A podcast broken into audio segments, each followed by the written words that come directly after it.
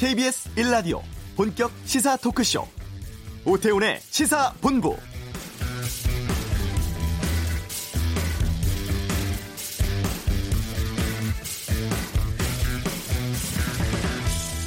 지난 1996년부터 약 10년간 북한과 미국이 공동으로 발굴한 유해 가운데 6.25 전쟁 참전 국군 전사자로 판정이 된 64위의 유해가 60여 년 만에 우리나라에 도착을 했습니다. 그리고 오늘 오전 유해 봉안식이 있었죠. 함경남도 장진, 평안북도 운산, 평안남도 개천 등에서 발굴돼서 국군 전사자로 판명된 유해들입니다. 문재인 대통령은 직접 모든 유해 6.25 참전 기장을 수여를 했습니다. 이 국군 전사자 유해는 국방부 유해 발굴 감식단으로 이송돼서 신원 확인 후에 유가족에게 전달되고 국립현충원에 안치될 예정입니다. 10월 1일 오늘 국군의 날입니다. 오태훈의 시사본부 잠시 후에 수방사 최초로 모터사이클 승무원이 된 여군들 만나보겠습니다. 이번 주 정가 이슈를 전망하는 이수기의 정치구말리, 국회 대정부 질문 관전 포인트 짚어보고요. DMZ 지뢰 제거 관련한 유엔사의 입장, 또 대북 제재 둘러싼 외교 갈등 2부 김현욱 교수의 외교 전쟁에서 짚어보겠습니다.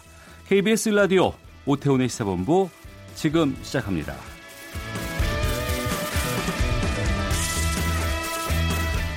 네, 이 시각 가장 핫하고 중요한 뉴스를 정리합니다. 김기화 기자의 방금 뉴스 KBS 보도국 김기화 기자 어서 오십시오. 안녕하세요. 판문점 일 대 지뢰 제거 작업 시작된다고요? 그렇습니다. 아, 평양 정상회담을 계기로 이 군사 분야 합의서에 나오지 않았습니까? 이에 따라서 이 남북 간 지뢰 제거 작업이 시작되는데요. 이 판문점 공동경비구역 JSA라고 하죠. 예. 여기랑 이제 철원 비무장지대 안에 화살머리 고지 일대입니다. 먼저 이 JSA 비무장화 조치의 첫 단계입니다. 예전에 그 JSA에서 뭐 다 권총도 안 들고 들어간다 이런 얘기 하지 않았습니까? 뭐 구치피도 빼고. 그래서 오늘부터 한 3주 동안 진행이 되는데요. 이 지뢰 작업이 끝나면은 남과 북, 유엔사 이렇게 3자가 어, JSA 전체의 비무장화 방안을 본격적으로 같이 논의하게 됩니다. 네. 아, 공동경비구역에서 근무하는 병력을 남북이 각각 줄이는데 35명씩으로 줄이고요. 개인 소총도 안, 안 들고 들어가고 권총도 갖고 들어가지 않는 방안이 추진될 것 같습니다. 이후에는 이 판문점을 방문하는 관광객들이 예. 그 사이에 그 군사 분계선이 있지 않습니까? 예, 예. 이제 그거를 약간 왕래할 수 있는 넘어갈 수도 있다고요? 넘어갈 수도 있고 당연히 어. 돌아올 수도 있는 이런 방안을 추진하게 될 것 같습니다. 예. 그 JSA 말고 그 철원 화살머리 고지는 어떤 곳이에요? 예, 이 화살머리 고지 전투라고 해서 유명한데요. 우리가 뭐 백마고지 전투 뭐 이런 것도 다 알고 있잖아요. 예. 비슷한 건데 철원 평야 일, 그 근처에 있는 고지대인데 휴전 직전인 1953년 여름 이때가 이제 이른바 땅 따먹기 전투라고 하잖아요. 조금 올라갔다 조금 밀려 내려오고 굉장히 치열한 전투가 벌어졌는데 천원의 백마고지 그리고 화살머리 고지 여기를 국군 제2사단이 맡고 있었습니다. 근데 이제 중공군이 이제 여기를 탈취하기 위해서 공격을 했는데 두 번이나 방어를 해서 사수한 전투로 유명한 곳입니다. 그만큼 거기에 유해도 굉장히 많겠죠. 네. 그래서 이번에 이곳에서 이 지뢰 제거 작업이 두 달 정도 진행되는데요. 여기서 지뢰 제거 작업이 끝나면 올해 안에 연결 도로를 깔고 4월부터는 공동 유해 발굴도 시작한다고 합니다. 네. 자, 이번 주 국회는 재정정보 공개 논란이라든가 네. 또 유은혜 후보자 임명이라든가 사안이 많이 있죠. 그렇습니다. 먼저 이 국정감사 일정과 이 증인 채택을 하려면 예. 이 논의를 해야 되는데 이 기획재정위 전체 회의가 지금 완전 파행으로 어, 치달으면서 전혀 이런 국감 일정이 진행되지 않고 있습니다. 어떤 이유 때문이에요? 어, 자유한국당이 먼저 이 회의 소집을 요구를 했는데요. 더불어민주당이 재정정보 유출 논란을 빚은 한국당 심재철 의원이 지금 기재위원이거든요. 네. 사퇴하지 않으면 회의 못 연다 이렇게 맞서고 있는 상황입니다. 이에 대해서 심 의원은 국정감사 거부 이런 꼼수를 즉각 중단하고 국정감사 일정 협의와 국정감사 계획서 채택에 조속히 나서라라고 말했고요.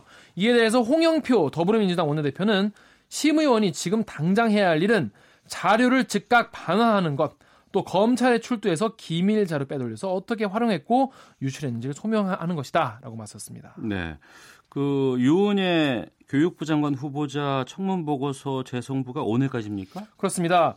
그런데 청와대가 이 청문 보고서를 채택을 하든지 하지 않든지 이 여부와 관계없이 무조건 유은혜 후보자 임명을 강행할 것으로 지금 보입니다. 네. 그래서 한국당이 굉장히 지금 어, 예민하게 지금 보고 있는데요. 이 경우에 국, 정기국회 우리 전면 보이콧하겠다 음. 이런 입장을 어, 내놓고 있습니다. 굉장히 강경하죠. 여야지 교섭단체 대표 원내대표들이 오늘 이 문희상 의장 주재로 이 정례 회동을 열고 국회 현안에 대한 의견을 교환을 했지만 아직까지도 합의점을 전혀 찾지 못하고 있습니다. 네. 그리고 사법농단 사건 관련해서 검찰이 양승태 전 대법원장이 보관을 하고 있던 USB를 확보했다고요? 그렇습니다. 어제 실시한 압수수색에서 이 USB를 압수한 건데요. 이 양승태 대법원장의 서재에 보관돼 있는 거였다고 합니다. 차량에 대해서만 압수수색 받지 않았습니까? 그렇습니다. 하지만 그 영장에 어, 퇴직 그 압수 영장에 압수할 물건이 다른 장소에 보관돼 있다고 확인이 되면 해당 장소를 압수수색할 수 있다 라고 돼 있거든요. 네. 그런데 검찰이 퇴직하면서 갖고 나온 USB가 서재에 있다는 양 대법원장의 진술을 확보해서 이 영장에 근거해서 압수수색을 하게 된 겁니다. 음. 그래서 이 압수된 이 USB를 보면요. 이 양전 대법원장 재임 당시에 법원행정처 등에서 보고받은 이 문건들이 있는 것으로 알려져서 굉장히 중요한 물증이 될 수도 있다라고 검찰은 보고 있습니다. 네. 그리고 이제 신규 택지 정보 유출했던 더불어민주당의 신창현 의원도 압수수색 받았죠. 그렇습니다. 오늘 오전에 어, 신 의원이 국회의원회관 사무실을 압수수색했는데요. 신 의원의 본인 지역구인 과천을 포함해서 이 경기도 8곳의 신규 택지 후보지 자료를 정부 공식 발표 이전에 유출한 경위를 파악하기 위해서입니다. 검찰은 이 부동산 업무 관련 서류와 또 하드디스크를 제출을 받았는데요.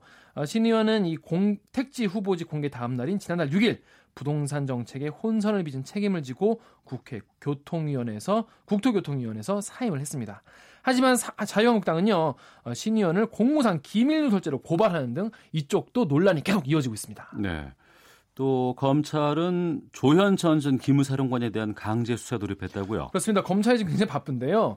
이거는 또 국군 기무사령부의 계엄령 문건 관련 수사입니다. 음. 그래서 이 군검 합동 수사단 있지 않습니까? 네. 이 이번 의혹의 핵심 인물이죠. 조현천 전 기무사령관에 대한 강제 수사에 드디어 본격 착수한 건데요. 그 전까지는 뭐 귀국을 해라 가족과 얘기를 하고 있다 뭐 이래가지고 뭐 수배도 안 내리고 여권 무효화 절차도 밟지 않고 있었는데 이제 어, 강제 수사에 들어가면서 어, 귀국할 경우에는 화, 친병 확보를 하기 위해서 체포영장을 20일에 발부를 받았고요. 네. 그리고 이 지난해 12월 미국으로 출국한 뒤에 귀, 귀국하지 않고 있는데 조만간 이 외교부에 조전 사령관에 대한 여권 무효화 그리고 인터폴의 적색 수배를 요청하는 방안도 검토할 예정이라고 합니다. 네. 자 그리고 마지막 뉴스입니다. 경제 뉴스. 국내 고용 성장 지표가 좋지 않은데 대외 경제는 청신호라는 분석이 나왔네요. 그렇습니다. 지난달 수출액이 500억 달러를 넘었다고 합니다. 사상 처음으로 5달 연속 500억 달러를 웃돌게 된 건데요. 어, 산업통상자원부가 밝힌 9월 수출액 505억 8천만 달러입니다. 513억 아, 원을 기록한 지난 3월 이후에 올 들어 여섯 번째, 어, 지난 5월 이후로는 사상 처음으로 5달 연속 500억 달러를 넘어서게 된 건데요. 9월 어, 수출액이 550억 달러를 넘었던 지난해에 비해서는 8.2% 줄었는데 이거는 뭐 원래 추석 때문에 조업 일수가 나흘 정도 줄었기 때문에 뭐 그런 거로 볼 수 있다고 하네요. 실제 하루 평균 수출은 25.9억 달러입니다. 네. 사상 최고 실적이고요. 1월부터 9월까지 수출 누계액도 4,504억 달러로 역시 역대 최대치입니다. 예, 알겠습니다. 자, 지금까지 김기화 기자였습니다. 고맙습니다. 고맙습니다. 이 시각 교통 상황 살펴보겠습니다. 교통정보센터의 윤여은 리포터입니다. 네, 고속도로는 먼저 사고가 있는 영동고속도로 인천 쪽입니다. 둔내 부근 1, 2차로에서 화물차 관련 사고가 발생해 정체입니다. 이후 월곡분기점 부근 3차로와 갓길에선 소형 화물차 사고를 처리하고 있어서 2km 구간에서 밀리고 있습니다. 청주 영덕 고속도로는 영덕 쪽 작업 여파 크게 받고 있습니다. 문희 부근에서 하고 있는 작업 때문에 청주 분기점에서 6km, 문희 쪽으로 6km 정체고요. 50분 넘게 소요됩니다. 경부고속 고속도로 서울 쪽은 인보 부근 2차로에서 작업 중이라 5km 구간에서 밀리고요. 반대 부산 쪽도 건천 부근 4km 구간에서 작업 여파 받고 있습니다. 호남 고속도로 지선 회덕 쪽 유성 부근 2km 구간 정체 역시 작업 때문이니까 참고하시기 바랍니다. KBS 교통정보센터였습니다.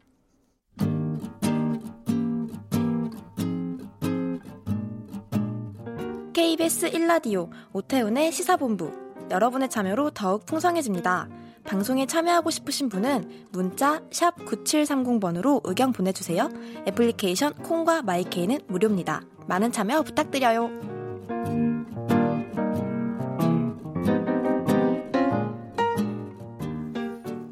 고속도로 다니시다가 흰색의 커다란 모터사이클이 검은색 차량 호위하면서 지나가는 모습 보셨을 겁니다. 이 모터사이클 한 대 무게가 무려 380kg이라고 하는데 그래서 아, 이 모터사이클 승무원은 그동안 금녀의 직업이었다고 합니다. 근데 그 벽을 허문 주인공들이 지금 저희 스튜디오에 나와 계십니다. 어, 수도방위 사령부 헌병단 소속 장수와 중사를 모셔서 말씀 나눠보겠습니다. 어서 오십시오. 네, 안녕하십니까. 예. 먼저 그 모터사이클 승무원이라는 그 직책이 맞아요? 승무원이라고 하는 게 맞습니까? 네, MC 승무원병이라고 합니다. 승무원병. 네, 그렇습니다. 아, 그러시군요. 장수와 중사께서는 수방사 헌병단의 이제 MC 승무원병이신데 네. 구체적으로 어떤 일을 하시는 거예요? 어, MC 승무원병 같은 경우는 이제 수도 서울의 테러 등 이제 각종 각종 상황 발생 시 대테러 초동 조치 출동 지원, 그리고 해외 귀빈 방한 시 기동 경호, 네. 그리고 지상군 페스티벌이나 각종 행사 시에 MC 퍼레이드, 음. 인원과 물자 호송 경호, 순찰 등의 임무를 수행하고 있습니다. 네. 헌데 장중사가 최초의 여성 군인 MC 승무원이시라면서요. 네, 그렇습니다. 소감 한 말씀 좀 해주세요. 음, 사실 좀 최초라는 단어에 예. 많은 부담감을 이제 느끼고 음. 좀 스스로 또 부족하다고 느끼고 있는데 네. 네, 하지만 이제 할, 할수록 자부심하고 자신감이 생기고 음. 남들이 못한다는 것을 한다는 이제 성취감을 느껴서 뿌듯하고 네. 이제는 좀 임무 수행을 잘한다라는 그런 이야기를 좀 듣고 싶습니다. 어, 남들이 못한다는 것을 가는 거 아니에요, 지금 최초로. 그렇습니다. 근데 왜 지금까지는 이 MC 승무원 병을 여성들이 못했었어요? 왜 그랬을까요? 뭐 무거움도 좀 있을 것 같고 좀 벅차기도 하고 하기 힘들 것 같은데 체력적인 부담이 많이 좀 크다면서요? 그렇습니다. 무게가 무게이니만큼 어. 조금 체력적인 부담이 조금 많이 있습니다. 예. 근데 어떻게 이겨내셨어요? 어, 우선 하체 근력을 좀 키워야 했기에 예. 좀 평소에 체력 단련을 웨이트 트레이닝을 좀 많이 했습니다. 아, 그래요? 네. 어. 훈련에 어떤 내용들이 포함되어 있는지 좀 소개해 주시고 하면서 힘들었던 점은 무엇이었을까요? 어, 일반인들이 타는 이제 모터사이클하고 상표는 같은데 네. 탑승 목적이 전혀 다른 것입니다. 음. 그래서 모터사이클 일으켜 세우기, 끌기를 시작으로 이제 기초 훈련, 조종 숙달 훈련을 거쳐서 네. 도로 주행까지 총 5주간의 교육을 받고 있습니다. 예. 그리고 제가 이제 가장 힘들었던 점은 음. 이제 모터사이클 교육을 받은 계절이 예. 이제 7월, 8월 좀 무더운 여름이었습니다. 이번 한 여름에 네. 엄청 더웠잖아요. 네. 예. 그래서 무게도 이제 무게인데 어. 이제 태양열 그리고 땅에서 올라오는 지열 예. 그리고 이제 모터사이클에서 이제 나오는 엔진열이 음. 이제 직접적으로 저한테 영향이 있기 때문에 네, 네. 이제 제 체감 온도가 40도 이상으로 올라갔기 때문에 어. 좀그 고통을 견디는 게 조금 힘들었습니다. 예. 그 태권도 유도 유단자시라면서요? 네, 지금 태권도 4단, 유도 2단 보유하고 있습니다. 어. 왜 군대를 선택하게 되셨어요? 어, 어머니께서 여군이 꿈이셨었는데 예. 이제 어렸을 때부터 자연스럽게 계속 듣고 있었고 음. 또 제가 활동적인 성격으로 운동도 좋아하다 보니까 네. 자연스럽게 군인이라는 꿈을 가지게 되었습니다. 음. 그래서 이제 고등학교 시절에 군입대를 결심하게 됐고 예. 대학교를 졸업하고 바로 입대를 하게 되었습니다. 그럼 입대한 지는 지금 몇 년째? 지금 10년 됐습니다. 10년 되셨구나. 네. 예. 오늘 국군의 날입니다. 수방사 헌병단 장수와 중사와 말씀 나누고 있는데요. 이번에 그 모터사이클 승무원이 되신 분 중에서 여성 군인이 두 분이라고 들었어요. 장수와 중사 외에도 김유경 중이 한 분이 더 계시죠? 네, 김유영 중이 있습니다. 예. 그래서 김유경 중위와도 좀 전화로 연결이 지금 돼 있다고 하니까 잠깐 좀 말씀을 좀 나눠보겠습니다. 두 분이서는 친하게 잘 지내시고 잘 아시는 분이신가요? 네, 그렇습니다. 좀 전까지 카톡으로 아, 연락. 여기 나온다라고 네, 미리 그렇습니다. 말씀을 하셨군요. 네. 아, 김유경 중이 나와 계십니까? 예, 안녕하십니까. 소도방위 사령부 헌병단 중위 김희경입니다. 네, 반갑습니다. 저는 네, 지금. 장수아 중사와 함께 말씀을 나누고 있는데요. 아, 네. 예, 먼저 그 글쎄요. 헌병대 소속이시잖아요. 네네. 예, 어떻게 그 여성 군인이 헌병대로 가는 거 쉽지 않을 것 같은데 왜 헌병대로 가게 되신 건지부터 좀 여쭐게요. 어, 제가 이제 생각하는 여군의 이미지가 네. 씩씩하고 당차하면서 절도 있다고 생각을 했습니다. 저 또한 그들 중에 한 명이라 생각했고, 예. 네, 군인다운 절제미 또는 절도미를 전문적으로 더 배우고 싶어서 헌병을 지원하게 됐습니다. 네. 그럼 헌병단에서는 어떤 역할을 맡아서 지내셨어요? 어, 헌병대에서는 소대장 임무 수행하면서 예. 군기 순찰이나 음. 경호 경비 작전 나가서 임무 수행했습니다. 예. 근데 그렇게 소대장 생활을 하시다가 이 모터사이클 승무원 자격증을 취득해야겠다고 결심하게 된 이유는 또 궁금 뭐 무엇일까 궁금하네요. 어, 항상 멀리서 MC만 보고 예. 부럽다고만 생각을 했었는데 예, 예. 감사하게도 저한테 제의가 들어왔습니다. 그래서 어. 기쁜 마음으로 취득 기회를 얻겠다고 했습니다. 예. 이 전에도 오토바이를 운전하신 경험이 있으셨어요? 어, 아니요. 한 번도 오토바이는 타본 적도 없었고요. 예. 처음으로 이제 타본 기회였었어요. 아, 그럼에도 불구하고 이번에 최초로 승무원 자격증 아, 취득하셨다고 해서 저희가 연결을 하게 됐는데요. 지금 제 옆에 있는 장수와 중사와 훈련장에서 여자 딱 두 분만 있었다면서요. 네, 그렇습니다. 예, 서로 의지도 하고 좀 많이 격려도 됐을 것 같아요. 어, 네. 장수와 종사가 아니었으면 예, 뭐 쓸쓸하고 되게 외롭게 훈련 받았을 텐데 옆에서 많이 도와주고 같이 네. 고생했다 보니까 어, 남다른 전우회가 생길 수밖에 없었어요. 아 그러셨군요. 올 여름 그 더운 여름에 어떻게 지내셨어요? 어, 여름에 훈련을 받다 보니까 굉장히 많이 덥고 예, 어, 교육생들 뿐만 아니라 교관님도 되게 힘드셨는데 그래도 음, 어, 서로 응원하면서 교육 받으니까 버틸 수 있었습니다. 네. 이런 좀 민감한 질문 좀 드리겠습니다. 여군은 이럴 것이다. 뭐 여군이 할 수 없는 영역이 군대 내는 분명히 존재를 한다. 이런 관념을 깨나가는 과정이 군대 안에서 쉽지 않았을 수도 있을 것 같거든요. 음, 네네. 어떻게 깨셨습니까? 어, 일단 여군과 남군을 굳이 비교하자면 네.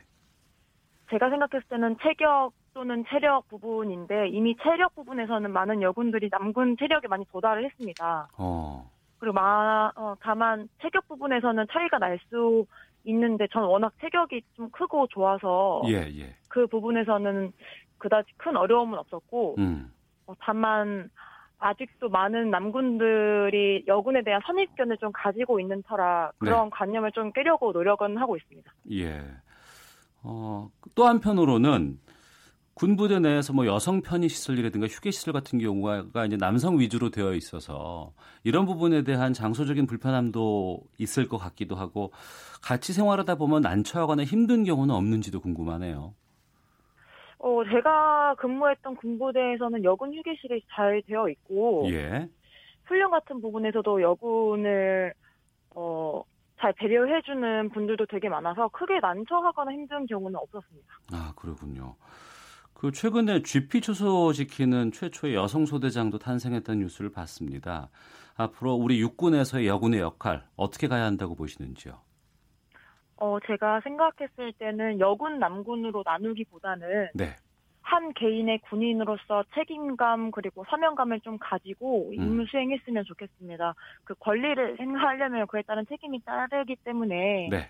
제대로 주어진 임무를 수행을 한다면 음. 모두에게 신뢰받고 존경받는 군인이 될 거라 생각하고 저 또한 그런 군인이 되고 싶습니다. 예. 옆에 장수와 중사에게 또 끝인사 같이 해주시죠. 어, 행복한님 같이 나갔어야 됐는데 아 죄송합니다. 그래도 이렇게라도 연락돼서 너무 반갑고 조만간 같이 만나서 오토바이 교육 같이 받았으면 좋겠습니다. 네, 알겠습니다. 네, 예, 아, 김유경 중이 고맙습니다. 네 감사합니다. 네, 수방사 헌병단의 김유경 중이 연결해서 말씀을 좀 나눠봤는데요.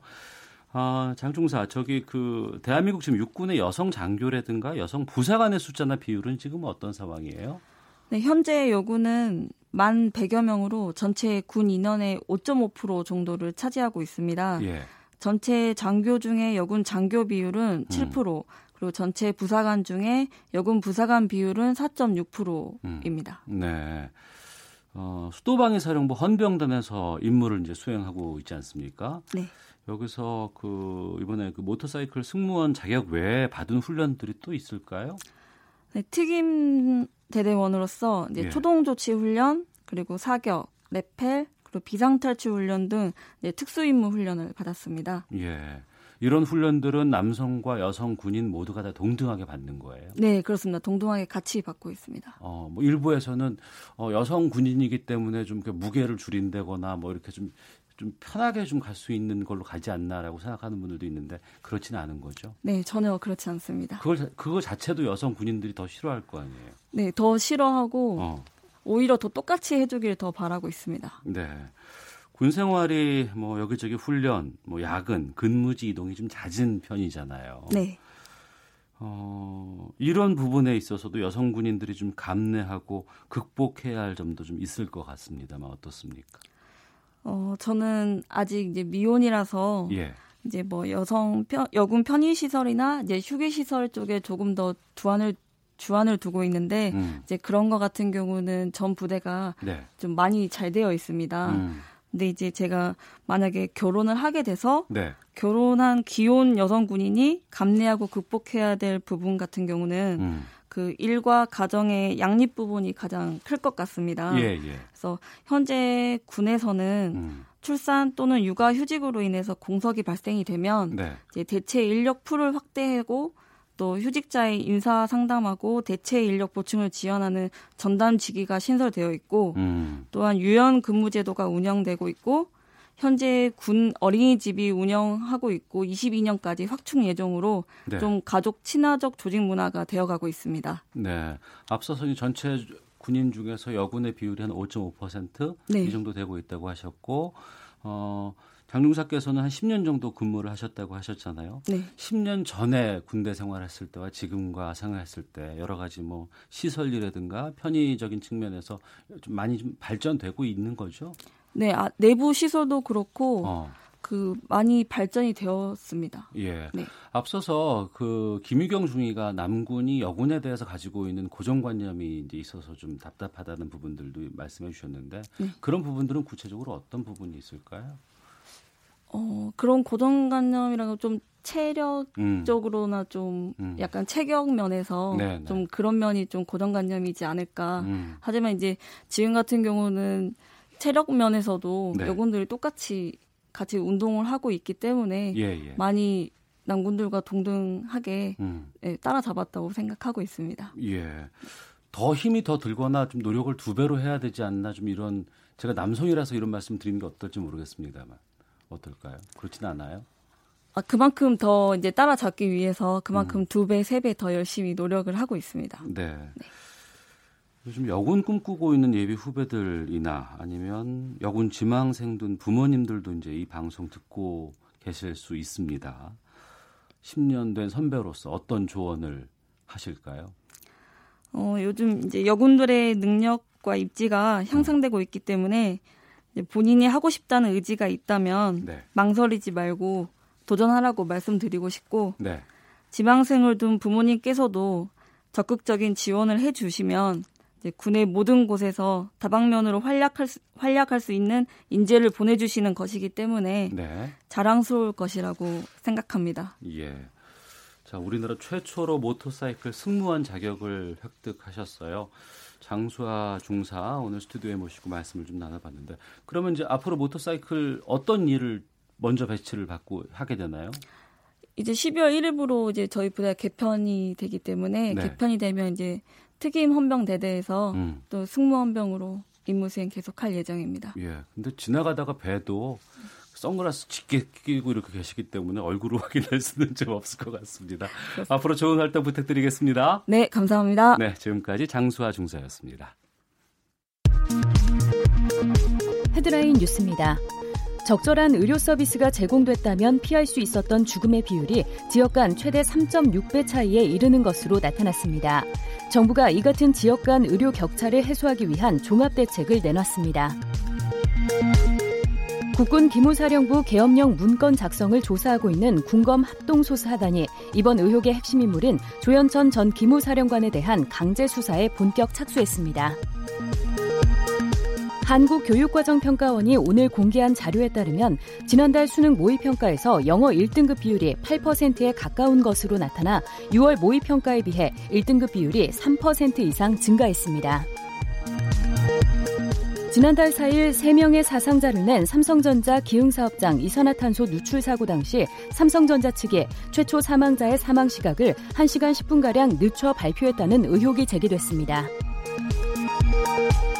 8천억 원대 불법 도박 사이트를 운영한 일당이 경찰에 적발됐습니다. 지금까지 라디오 정보센터 조진주였습니다.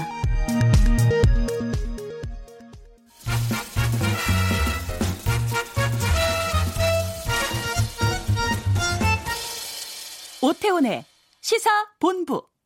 네, 미리 보는 주간 정가 이슈 한 주간 정치권 동향 짚어보는 이수기의 정치 구말리 시간입니다. 시사인의 이수기 기자 연결되어 있습니다. 안녕하십니까? 네, 안녕하세요. 예, 국회 오늘부터 대정부 질문 이제 실시하고 있는데 곳곳에서 여야의 정면 충돌이 지금 우려되고 있는 상황이잖아요.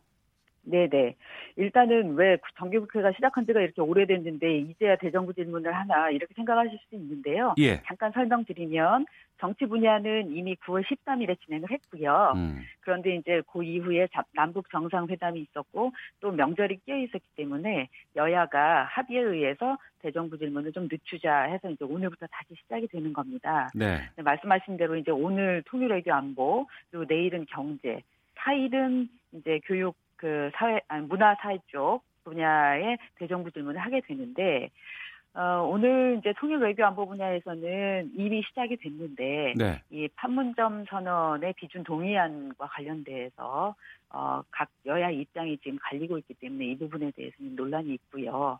특히 또 이 평양 선언에서 이 NLL을 포기한 거 아니냐라는 게 이제 자유한국당의 지금 주장이거든요. 예. 그래서 비핵화가 선행되지 않은 상황에서 우리 스스로 무장해제하는 거 아니냐 이런 부분에 대한 문제 제기가 지금 강하게 제기되고 있어서 이게 논란이 될 것 같고요. 예. 내일은 이제 최근에 가장 논란이 되고 있는 이 심재철 의원의 미 인가 그 재정 정보에 대한 공개권 음. 입수와 공개권과 관련해서 이 경제 문제 분야의 대정부 질문에서 심의원이 직접 나올 예정이기 때문에 네. 서로 고소 고발을 하고 있는 그 기재부와의 이 직접 대면 뭐이 음. 부분이 지금 주목이 되는 상황입니다. 그리고 4일에는 유은혜 이 사회부총리 겸 교육부 장관 후보자가 임명이 만약 돼서 네. 답변자로 나올 경우에 어. 예, 일단 나올지 여부가 궁금하고 나오게 될 경우에는 이 자유한국당에서 인정하지 않겠다. 뭐 보이콧까지 그 하, 하겠다라는 그런 경고를 하고 있어서 예. 이 부분도 이제 갈등의 대목이 되고 있습니다. 예. 지난번 그 대정부 질문에서는 그 이낙연 국무총리가 스타로 떠올랐었거든요. 네네. 음, 답변을 아주 깔끔하게 잘 해주신다는 얘기를 많이 보고 영상도 많이 봤었는데 네네. 이번에도 그런 면모를 보일지 관심이 좀 쏠리고 있는 상황이라면서요.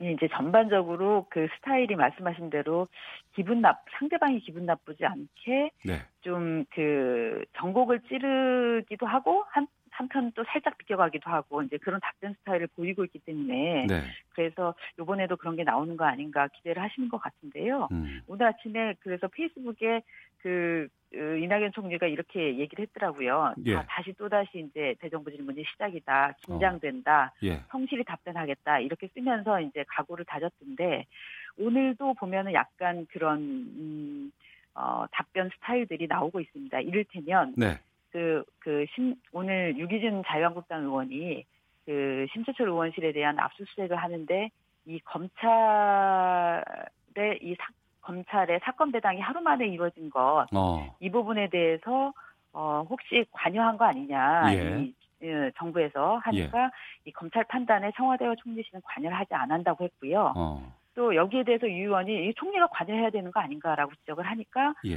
어, 이 총리가 검찰 일에 총리가 관여했다면 칭찬했겠느냐라고 어. 반문을 했어요. 이런 식으로 그러니까 차분하면서도 전국을 찌르는 반문을 하니까 네. 아, 이런 부분들에 대해서 이제 지지하는 층에서는 어, 되- 되게 이제 반대가 하는 그런 분위기가 만들어지는 것 같습니다. 네. 어, 그런 이유 때문인가요? 종종 이낙연 총리가 화제가 되고 있는데 최근 한 언론사 의뢰로 실시했던 뭐 정례 조사에서 차기 대선 주자 여권 1위가 이낙연 총리로 나왔다면서요? 예, 13.2% 나오고 이제 황교안 전 총리가 12.9% 나오고 어. 이런 식으로 나와서 어이 이게 차, 차기 주자로서 이제 급부상하는 거 아니냐 이런 얘기들이 지금 나오고 있는데요. 네. 아무래도 이제 총리라는 자리가 갖는 장점이 있습니다. 국정 전반을 파악하는 자리이기도 하고요. 음. 그다음에 어, 인지도가 높아질 수밖에 없죠. 그 할, 어, 활동하는 범위가 넓으니까. 거기다가 좀 전에 저희가 얘기한 것처럼 이제 이낙연 총리의 경우는 개인적으로도 어, 이 차분하고 그 업무를 꼼꼼히 파악하는 스타일이기 때문에 그런 부분들이 장점이 되고 있는 것 같아요. 게다가 네. 이 여권에서는 지금 그 차기 주자로 거론되던 인사들, 이를테면 뭐 안희정 전 지사나 음. 어, 김경수 현 지사 같은 경우가 그러니까 최근에 이제 검찰 수사들을 받는 과정에서 지금은 약간은 이제 소강된 상태이기 때문에 네. 이 문재인 팬덤이 그 차기자에 대해서 향하고 있는 곳이 지금 갈 곳이 별로 없는 상황이거든요. 예. 그런 상황이니까 이제 그 반사 효과를 지금 얻고 있는 거 아닌가라는 생각이 들고요. 예. 어, 말씀 말씀드린 대로 이제 황교안 전 총리가 그런 측면에서도 이 보수층에서는 1위를 하고 있는데 어. 역시 총리의 효과가 좀 있는 것 같고 거기다가 이제 황교안 전 총리는 아직 보수층에서 써보지 않은 카드라는 측면이 있거든요. 네. 그래서 어, 최근에 이제 뭐그 어, 책도 내고 이러면서 평판 기념회도 하고 이러면서 시동을 걸고 있는데 예, 쓰고 있지 않은 카드라는 데 대한 그런 장점들이 좀 부각되고 있는 것 같습니다. 네. 그리고 앞서 말씀해 주신 그 어, 심재철 의원의 그 국회 대정부 질의 내일 이제 한다고 말씀해 주셨잖아요. 네네. 여기서 이제 기획재정부 김동연 장관 아마 맞상대하지 않을까 싶기도 한데 어떻게 전망하세요? 어, 일단은 본인이 이 쟁점이 두 가지잖아요. 하나는 그 이 정보가 유출하는 과정에 있어서 불법이 있었는가 여부하고, 그 다음에 이제 이 심의원이 입수한 그 자료 내용에서 문제가 되는 그 돈의 청와대의 예산 그 전용이 있었느냐 이 부분인데요. 네. 어, 거기에서 이제 일단은 그 과정과 관련돼서는 신세철 의원이 본인이 잘못된 점이 없다는 거를 부각시키기 위해서 일단 시연을 하겠다는 겁니다. 어. 이 정, 자료를 그 접근하게 된 과정을. 예. 이거는 이미 동영상도 이제 본인이 찍어서 올려놓은 상황이기 때문에 이 부분에 있어서는 예, 뭐 새로운 게 나올 것 같지는 않고요. 음. 이제 더 중요한 거는 혹시 그 과정에서 지금 어, 심연이 내려받은 자료, 자료가 47만 건이 넘는 자고있다고 그러잖아요. 예, 예. 그래서 예, 48만 건 정도라고 하는데 이 중에서 또 새로운 거를 폭로하게 될지 이 음. 부분이 음. 지금 좀 주목되는 거고요. 만약에 그렇게 된다면 지금 그 음, 불법으로 입수한 내용을 어, 공개하는 부분이 문제이기 때문에 검찰에서 검찰에 지금 고발을 해놓은 상황인데 이 부분이 또 다시 증폭되는 상황이 될 수 있기 때문에 예, 그래서 그 부분을 좀 지켜봐야 될 것 같습니다. 네. 자 그리고 문재인 대통령 평양 정상회담에 이어서 뉴욕 한미 정상회담까지 어, 일정 빼곡하게 마치고 와서 짧은 양산 휴가를 보냈어요. 네네. 다시 업무에 이제 복귀를 하신 것 같은데 어, 그 동안 그 양산 사저 뒷산에서 우중 산책 즐기고 있는 모습이 화제가 되기도 했는데 그 예, 사진 보셨어요? 청와대에서 이제 예 청와대에서 그 사진을 공개를 했죠 여섯 장을 공개를 했는데 예 예. 음 그 문재인 대통령이 굉장히 양산 사저 그 뒷길 뒤에 산책길하고 음. 여기에 편백나무가 많대는데 그 길하고 그 뒤에 저수지가 있는데 그걸 바라보면서 이렇게 생각 사색하는 거를 즐긴다고 합니다. 네. 예전에도 그 본인이 정치권에 불려 나와 있을 때이 페이스북에 그러니까 트윗이나 이런데 어 내가 이 그 내 뒷 산책하는 길 그다음에 저수지 이런 걸 놔두고 왜 정치권에 나와 있어야 되나 음. 나는 약간 그런 소회를 좀 밝힌 적도 있었거든요. 예. 근데 요번에도 아마 본인이 이제 체력도 좀 충전을 하고 음. 그다음에 추석날 못 찾아뵌 이 부친의 묘소도 찾으면서 또 앞으로도 그 하반기에 전국 부상도 할 겸 아마 그 사절을 찾은 것 같은데요. 아무, 아무래도 어, 가, 이 하반기에 당장은 이제 아까 말씀드린 유인의 장, 유은혜 장관 후보자에 대한 인선을 어떻게 할 건지에 대한 고민이 있을 거고요. 예. 지금 뭐 나오는 얘기로는 그 대통령이 오늘까지 그 자, 이그 결과서를 보내달라고 네네. 홍보를 요청해놨기 때문에 아마 오늘 오지 않으면은 내일이나 모레는 어, 임명을 하지 않을까 하는 지금 생각이 드는데 그렇게 될 경우에 반발이 있을 거기 때문에 거기에 대한 거까지도 다 고민을 해야 될 거고요. 네. 또 가장 문제가 되고 있는 이 경제의 에, 불확실성 부분에 대한 대책들이 좀 나와야 되는 상황이고, 음. 어, 지금 뭐 성과는 제일 많이 거뒀다고는 하지만 어쨌든 북한의 비핵화 문제 부분이 실질적으로 이제 성과가 나와야 되지 않습니까? 결과가. 네. 그래서 북미 정상회담까지 이어지는 부분이 있어야 되니까 그런 부분들까지 이어지는 전국 구상을 하느라고 아마 시간들 좀 보내신 거 아닌가 싶습니다. 예. 알겠습니다. 자유한국당 이야기도 좀 해볼게요. 오늘부터 김병준 어, 비대위원장이 당협위원장 물갈이 돌입했죠. 네네 그렇습니다. 그래서 전체를 다 물갈이를 하고요. 그래서 새로운 사람들을 좀 인, 그 인선을 하겠다고 하는데요. 김병준 위원장이 뭐 조광특위 위원장까지 직접 맡아서 지금 하겠다는 겁니다. 양쪽에 사무부총장 두 사람이 아니 그뭐 부총장 두 사람이 들어갔고요. 네. 어 근데 제일 중요한 거는 지금 전원책 변호사를 어, 하여튼 영입해서 네. 그 조광특위를 정, 정권을 맡길 건가 말 건가 이 부분이 지금 관, 관심사인데요. 네. 지금 음, 모든 거를 맡기겠다라고 지금 얘기를 하고 있기 때문에 음. 아, 지금 상황이면은 아마 전원책 변호사가 들어와서 활동을 하게 되지 않을까 네. 아, 하는 가능성이 훨씬 더 높아지고 있는 상황입니다. 어, 수락을 할 것으로 보세요?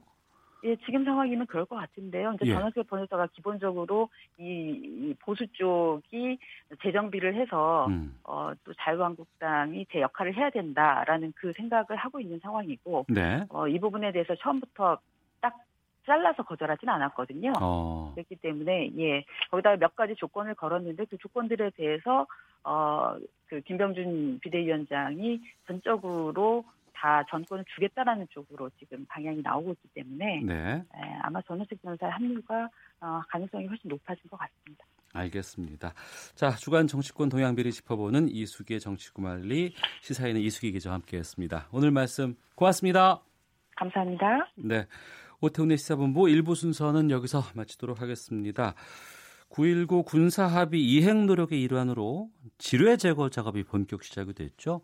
어, 잠시 후 2부에 김현욱 교수의 외교전쟁 이 시간에 지뢰 제거 작업의 의미와 또 북미 간의 비핵화 전망까지 짚어보는 시간 갖도록 하겠습니다. 앞서 이수기 기자와 함께 자유한국당 심재철 의원에 대한 이야기 좀 많이 나눠봤는데요. 심재철 의원을 비판을 한 더불어민주당 박범계 의원 2부 연결해서 일련의 논란과 관련한 여러 가지 이야기 나눠보겠습니다. 뉴스 들으시고 잠시 후 2부에서 뵙겠습니다.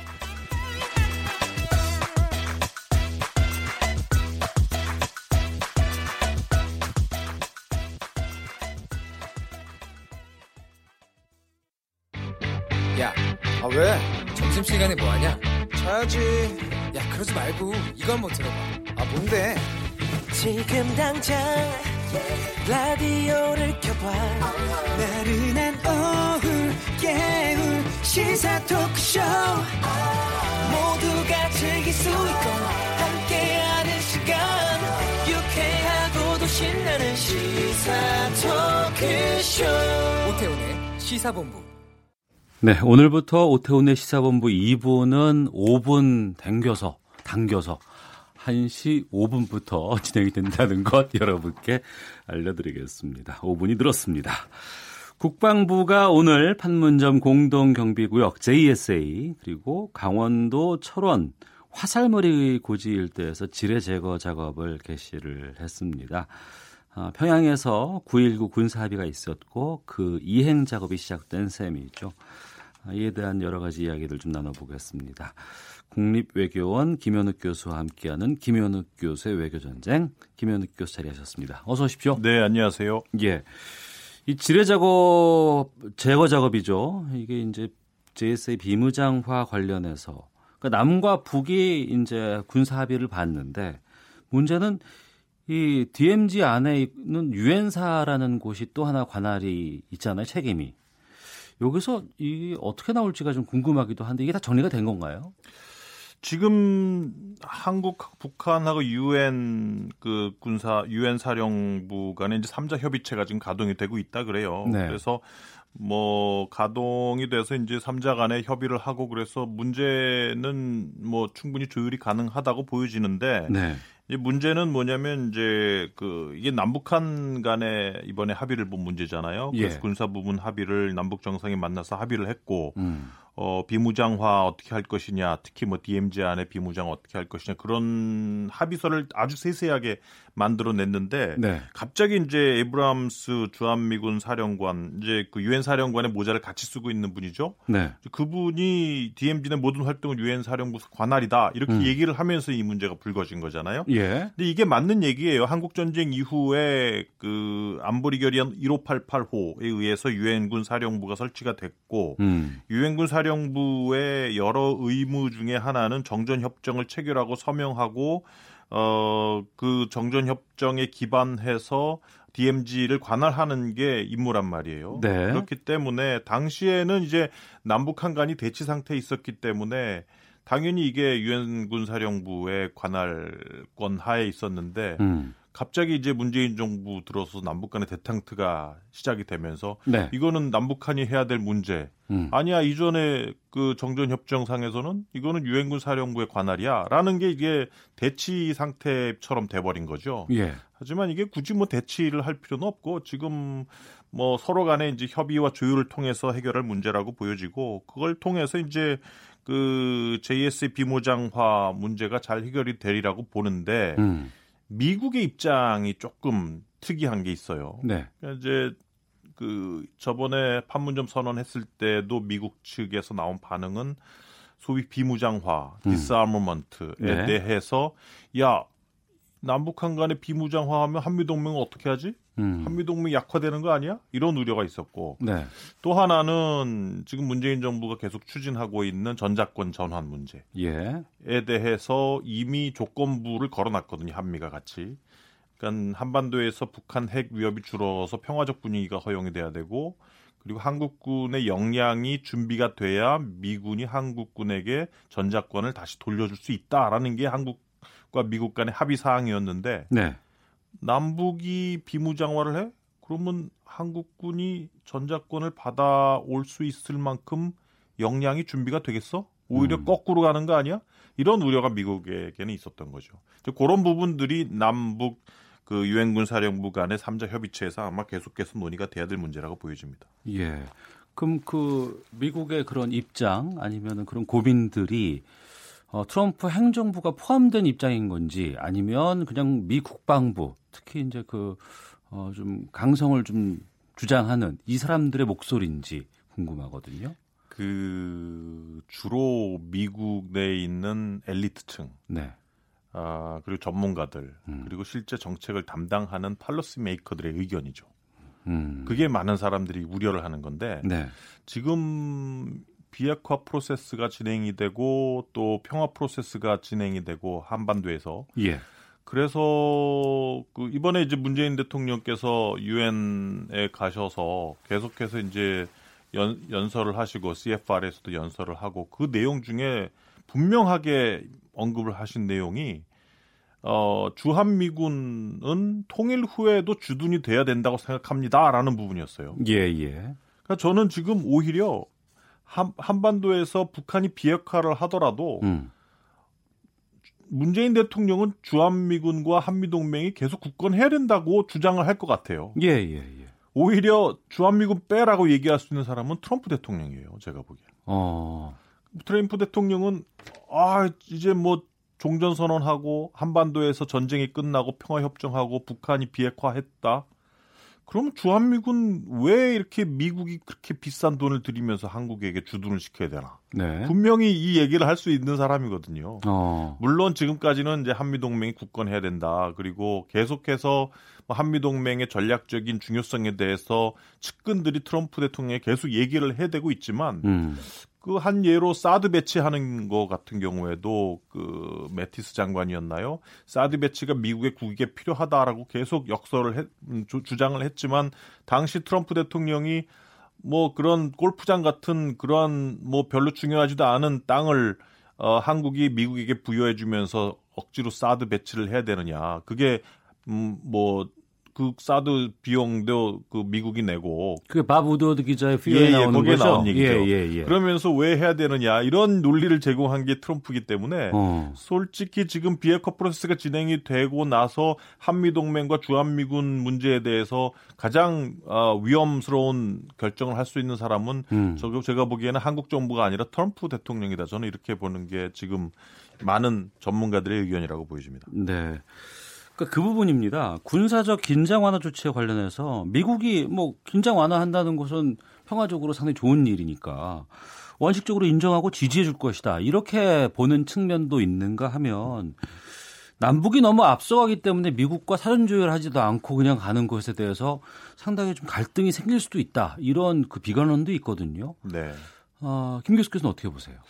그게 결국은 뭐 한미 간에 조정해야 될 문제고 지금까지 잘 조정이 되어 왔고 아. 앞으로도 잘 조정되리라고 봐요. 네.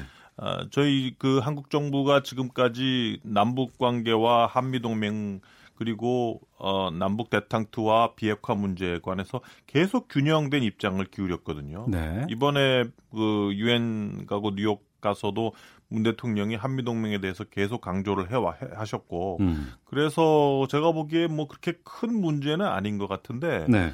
문제는 지금 북미 간의 서로 간의 밀당.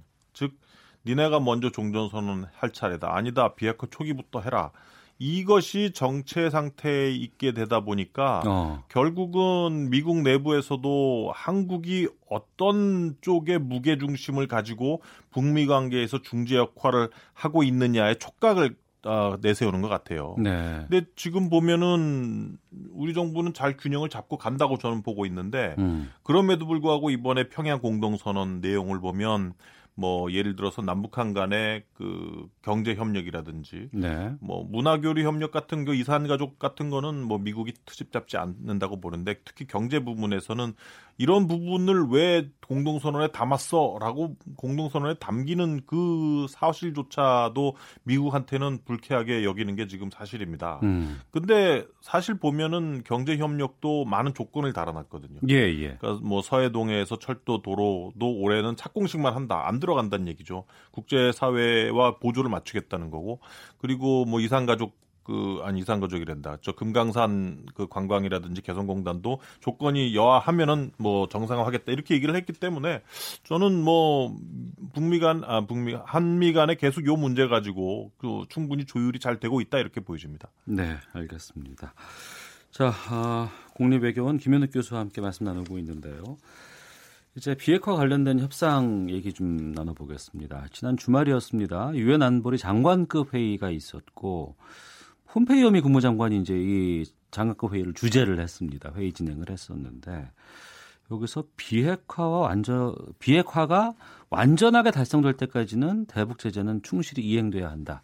이런 입장을 다시 한번 얘기를 했습니다. 북한 쪽에서는 좀 답답하지 않았을까 싶기도 해요. 그뭐 미북 양측이 서로 자기 입장을 계속 그 되풀이를 하고 있는 것 같아요. 네. 어떻게 보면 6.12 북미 정상회담 할 때 있었던 북미 양국 사이의 간극이 아직까지도 좁혀지지 않았구나 음. 하는 느낌을 좀 받으면서 좀 안타까운 느낌이 들었는데 뭐 미국 입장에서는 당연히 제재가 없어지면 북한을 통제할 수 있는 수단이 다 없어지는 거거든요. 네.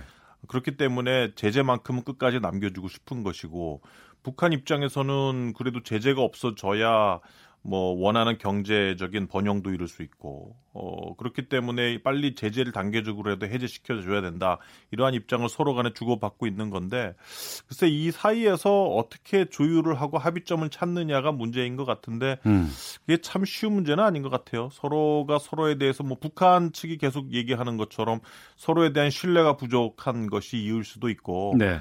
뭐 미국 입장에서도 트럼프도 본인이 그 국내적인 어떤 여론을 뭐 생각하지 않을 수 없고 또 뭐 이런 얘기도 있죠. 뭐 북한 김정은 입장에서도 뭔가 종전 선언이라도 갖고 와서 국내적으로 보여줘야 음. 북한 내 보수 세력들이 비핵화를 하겠다는 김정은의 입장에 어느 정도 반대를 안 하고 동조해 줄 수 있을 것이 아니냐 뭐 이런 얘기도 있고 그래서 국내의 어떤 오디언스 문제도 상당히 크게 작용을 하고 있는 것 같고요. 네. 예, 한번 좀 두고 봐야 될 것 같아요. 이게 예. 조율이 참 쉽지 않네요. 그러니까 바로 그 부분이에요. 네. 그러니까 이제 미국이 강경하고 상당히 좀 이렇게 제재에 대해서는 어, 반드시 좀 지켜야 되는 끝까지 쥐고 싶은 그런 입장인데 중국의 왕이 외교부장하고 러시아의 라블로프 외무장관은 어, 이 경제 제재, 이 대북 제재 목표가 원래 이 부분이 아니지 않았냐. 저쪽에서 지금 비핵화 하겠다고 하고 핵 뭐 안 만들겠다고 하고 계속 하고- 안 하고 있는데 너무 강경한 거 아니냐 이렇게 얘기를 하고 있으면서 미국과는 좀 충돌하는 양상을 보여주고 있거든요. 네. 이건 어떻게 보십니까? 뭐 중국, 러시아도 자국의 이익이 다 있는 거죠. 뭐 러시아보다는 이제 중국이 아마 대북 제재 해제에 더 적극적일 수 있는데 네. 뭐 중국이나 러시아나 모두 다 북한과의 어떤 밀무역 이런 것 때문에 secondary boycott 제재 대상이 되고 있고 어쨌든 그걸 좀 풀고 싶은 그러한 입장도 있을 수 있고 또 중국 입장에서는 한반도라는 지역에 미국의 영향력이 확대되는 것을 당연히 원치 않겠죠. 음. 어, 어떻게 해서든 이제 제재를 풀고 그래서 어, 물론 이제 아, 북한과 미국 간의 관계가 진전이 되고 비핵화가 진전이 되는 것을 원하지만 미국의 대북 제재가 풀려버리면 북한과 중국과의 관계도 상당히 선순환적으로 풀릴 수 있거든요. 어. 지금은 미국이 어, 북한을 제재를 하고 있기 때문에 secondary boycott 규정에 의해서 북중 간의 관계를 상당히 차단한 decoupling하는 그러한 결과를 가지고 있는데 네. 대북 제재가 풀려버리면은 북중 간의 무역을 안 할 못할 이유가 없어지는 거거든요. 그렇겠죠. 그렇게 되면 궁극적으로 중국이 걱정하고 있는 음. 어 이거 북한을 미국한테 뺏기는 게 아니야라는 것에 대해서 상대적으로 부- 중국이 어떤 그 대항 대 대응하는 그러한 정책을 펼 수 있는 그러한 여지도 생기는 것이고 예. 또 하나는 아마 지금 미국과 중국 간의 어떤 무역 전쟁 여기에 대응하기 위한 하나의 어떤 그 협상 카드로서 또 북한 문제를 중국이 사용할 수 있는 네. 그러한 의도도 상당히 보이지 않느냐 생각을 합니다. 그래서 지금 중국과 러시아와 미국 그 어떤 강대국 간의 어떤 패권 경쟁이 자꾸 이 한반도에서 자꾸 보여지고 있거든요. 예, 예. 물론 이제 한반도 문제를 해결하고 남북한의 대탕트를 이루어가는 데 있어서는 분명히 장애 요소지만 음. 이거는 저희가 이미 그 각오를 했던 문제이기 때문에 네. 뭐 그렇게 그 크게 우려할 사안은 아니다. 이미 각오를 하고 같이 가야 되는 문제다 이렇게 봅니다. 네. 길어질 수도 있다는 얘기가 나오잖아요. 지금 상황에서 또, 또 트럼프 대통령이 중간 선거를 지금 앞두고 있는 상황이고 어, 당장에 지금 트럼프 대통령의 입지가 급변하는 상황이 온다 그러면 이게 장- 좀 장기화될 수도 있지 않을까 예, 한반도 문제가 그런 생각이 드는데 북한이 대북 제재 해제를 계속 요구하고 있는 상황에서 이게 딱 멈추거나 정지되는 상황이 온다 그러면 그때는 어떻게 되는 겁니까? 그, 이- 그 비핵화 협상이 정지되는 예, 상황 예. 말씀이세요?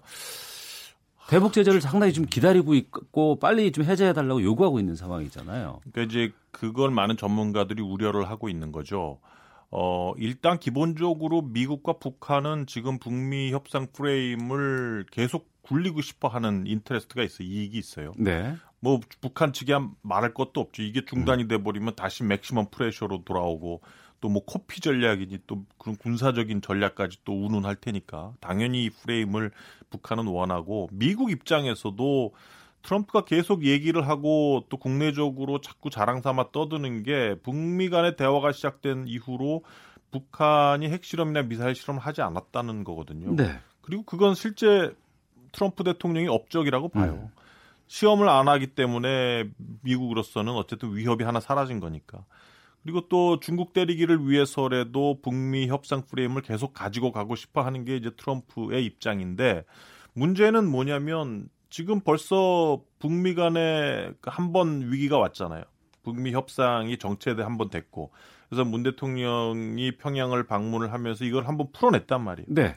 근데 하지만 최근의 상황을 보면 북미 간의 입장이 완전히 조율이 안 됐어요 아직까지. 음. 계속 그 리용호 유엔 연설을 통해서 말한 게 뭐 선제적으로 일방적인 비핵화 안 하겠다. 네. 그럼 결국은 이제 미국이 뭔가 상응 조치를 하라는 얘기인데 음. 그게 종전 선언까지 미국이 받아줄 수 있을까? 저는 그거 그렇게 쉽게 올 수 없다고 생각, 생각 을 하거든요. 예. 그러면 이러한 정체 상황이 이번엔 풀렸지만 이게 또 온다. 음. 그리고 중간 선거 이후에 또 이게 정치 상황이 왔다. 그러면은 이거를 또 한 번 풀 수 있는 모멘텀은 이전 같지 않다는 거죠. 예. 한국 정부 입장에서도.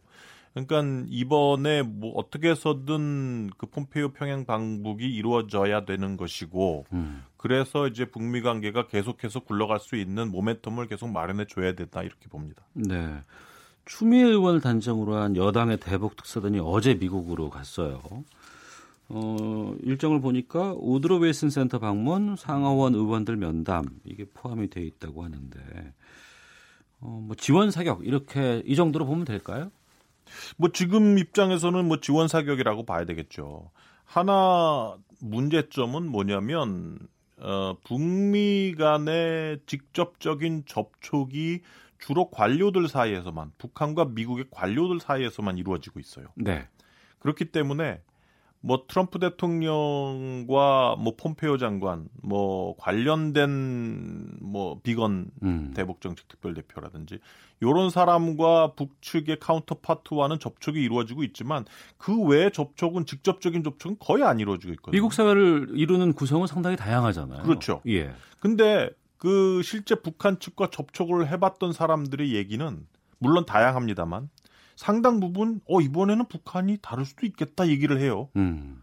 그러니까 그만큼 직접 북한 측과 접촉을 해본 사람들은 북한이 정말 진정성이 있는지 없는지에 대해서 직접적으로 판단할 수 있는 기회가 생기는 거거든요. 예. 근데 그래서 아마 그런 부분이 저는 중요하다고 봐요. 음. 이번에 지금 뭐 추미애 대 의원을 단장으로 해서 뭐 여당 대북 특별 특사단이 이제 미국으로 가지만 뭐 이것도 상당히 중요합니다. 한미 간의 뭐 관료 쪽만 아니라 뭐 그 의원들 간에도 이런 접촉을 하고 있고 이게 상당히 지원 사격이 될 수 있다고 보여지지만 저는 오히려 트랙 1 이외의 차원, 트랙 2나 전문가 차원이나 의회 차원에서 오히려 한국과 미국과 북한 3자 간의 만남을 좀 더 활성화시키는 게 더 중요하다 이렇게 봅니다. 알겠습니다. 외교 전쟁 국립외교원 김현욱 교수와 함께했습니다. 오늘 말씀 고맙습니다. 네, 고맙습니다.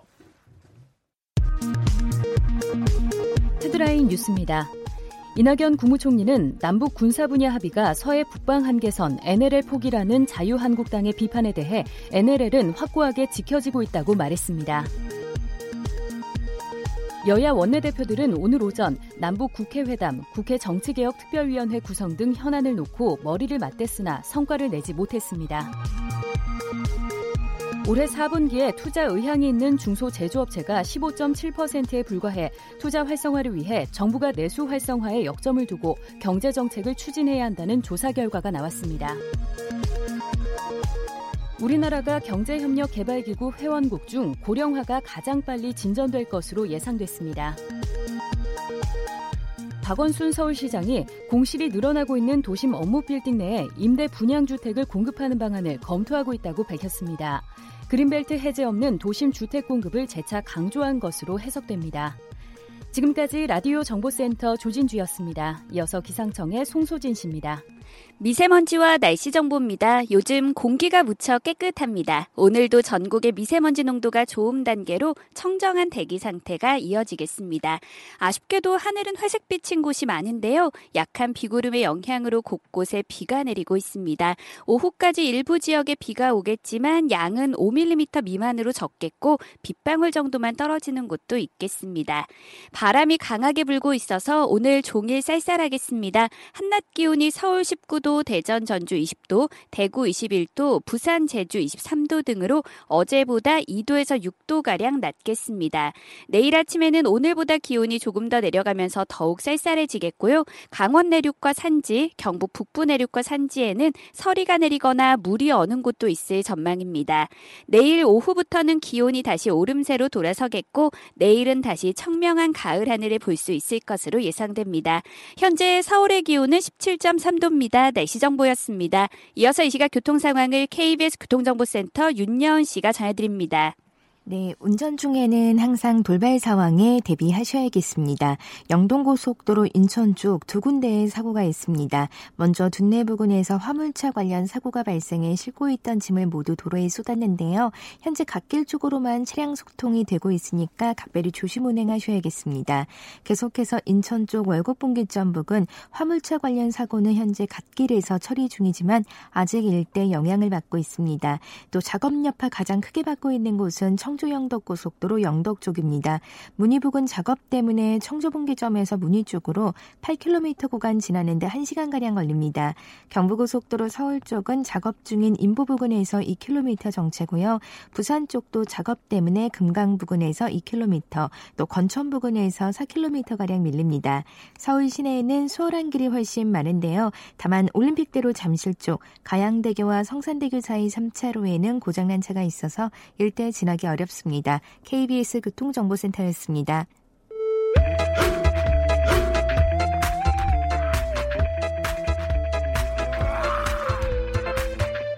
오태우래 시사 본부 갑의 세상을 적나라하게 파헤쳐보고 우리 사회에 미치는 영향을 분석합니다. 그 갑이 알고 싶다. 재벌닷컴 정선섭 대표와 함께합니다. 어서 오십시오. 안녕하세요. 예. 먼저 재벌 관련 뉴스부터 좀 짚어보겠습니다. LG그룹 총수 일가의 주식 양도소득세 탈세 혐의와 관련해서 검찰이 그룹 임원 2명을 어, 특정 범죄 가중 처벌에 대한 법률 위반 혐의로 불구속 기소했습니다. 이것부터 좀 소개해 주시죠. 이게 작년 11월 음, 달에 이제 LG 상사의 대주주의 거래가 있었어요. 예. 어, 당시에 LG 상사의 대주주는 구본준 돌아가신 그 구본무 회장의 동생이죠. 네.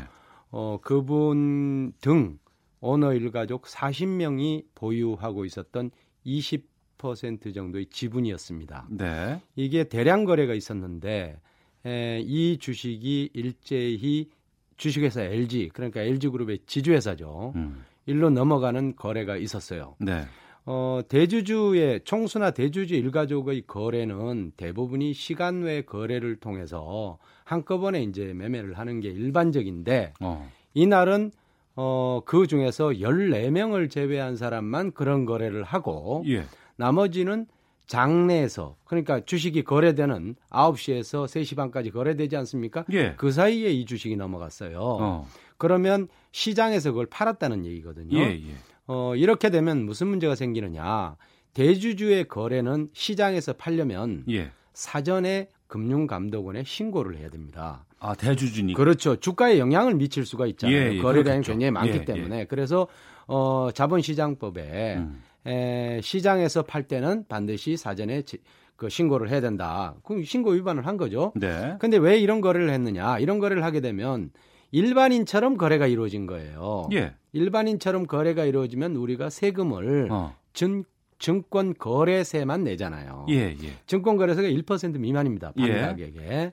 어, 그렇게 되면 어, 대주주의 거래는 우리가 자본시장법에 어떻게 정해놨냐면 그 주주들을 보호하기 위해서 음. 장외 거래를 통해서 하되 종가 기준으로 20% 넘, 높은 가격으로 거래를 한 것으로 본다. 네. 이래서 거기에 대해서 시, 뭐 세금을 매기거든요. 어. 그럼 결국 시장에서 매매했다는 거는 음.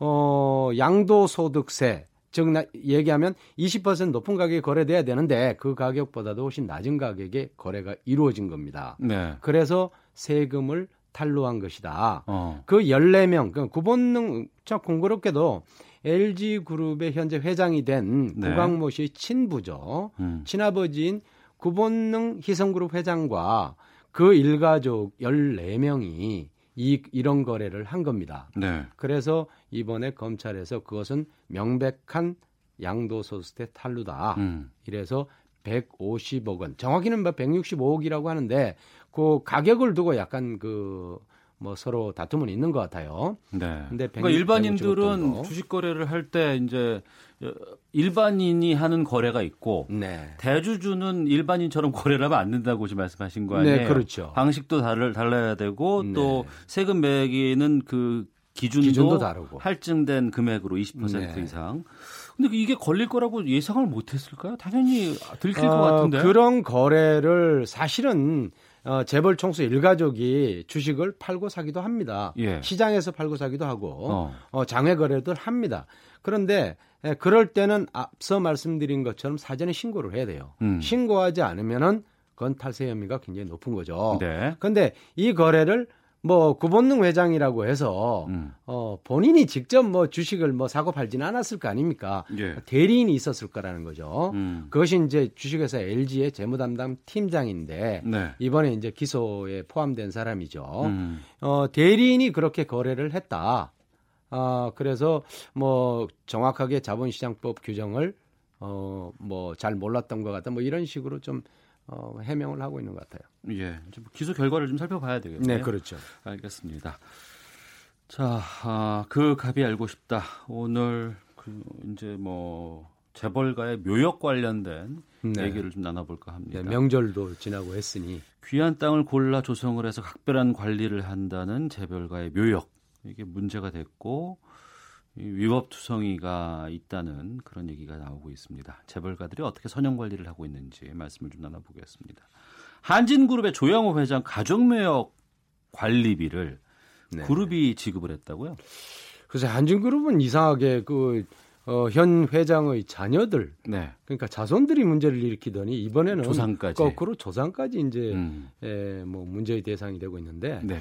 에, 대상이 된 그 지역은 어딘가 하면 경인 경기도 네. 이천에 있는 조중훈 전 회장, 그러니까 네. 창업주죠 한진그룹의 전 회장의 묘역과 관련해서 음. 그 관리를 계열사인 정석 기업이 이, 하고 있었다. 네. 우리가 이 부분을 참 어떻게 봐야 될지는 참 애매한 부분도 없지는 않아요. 네. 어, 뭐, 창업주인데 음. 또는 그뭐 회사 측에서 공경하는 의미에서 할 수도 있겠죠. 네. 그러나 우리가 법적으로 보면 명백히 묘지는 묘, 묘역 관리라든가 이런 것들은 당연히 개인 입장에서 해야 되겠죠. 그럼요. 말하자면 조양 회장이나 그 가족들이 해야 되는 것이죠. 명백히 그 묘역에 대한 토지 소유권도 그 자녀들이 갖고 있단 말이에요. 네. 그렇다면 개인 사유재산을 음. 회사의 공금으로 어, 관리를 하고 또 그 경비를 두고 그 경비한테 월급까지 주고 네. 어, 하면서 어, 회사에 에, 뭐 사실은 횡령 배임 음. 뭐 이런 문제와 좀 연루가 되어서 네. 약간의 좀 저 추문이 되고 있어요. 네, 그 해당 기업인 그 정석 기업이라는 곳이 그러니까 한진그룹 조양호 회장의 여러 가지 것들을 관리해주는 기업이라면서요. 어, 그런 것은 아니고 정석 기업은 1974년도에 설립이 된 네. 어, 한진그룹의 부동산 관리 회사입니다. 부동산 관리 회사. 예. 그 부동산 임대 뭐 관리 이런 회사인데 예. 에, 이 정석 기업이 설립된 것은 왜 설립됐나 하면 1974년으로 약간 그 시계를 좀 돌려보면요. 당시에 국내에서 돈이 가장 많은 기업이 한진그룹이었습니다. 아 그래요? 삼성, 현대건설 이- 이보다도 훨씬 많았어요. 어. 어, 73년부터 75년까지 조중훈 회장이 음. 뭐 타계했습니다마는 조중훈 회장이 우리나라 세금 1위였습니다. 네. 납부액 1위였어요.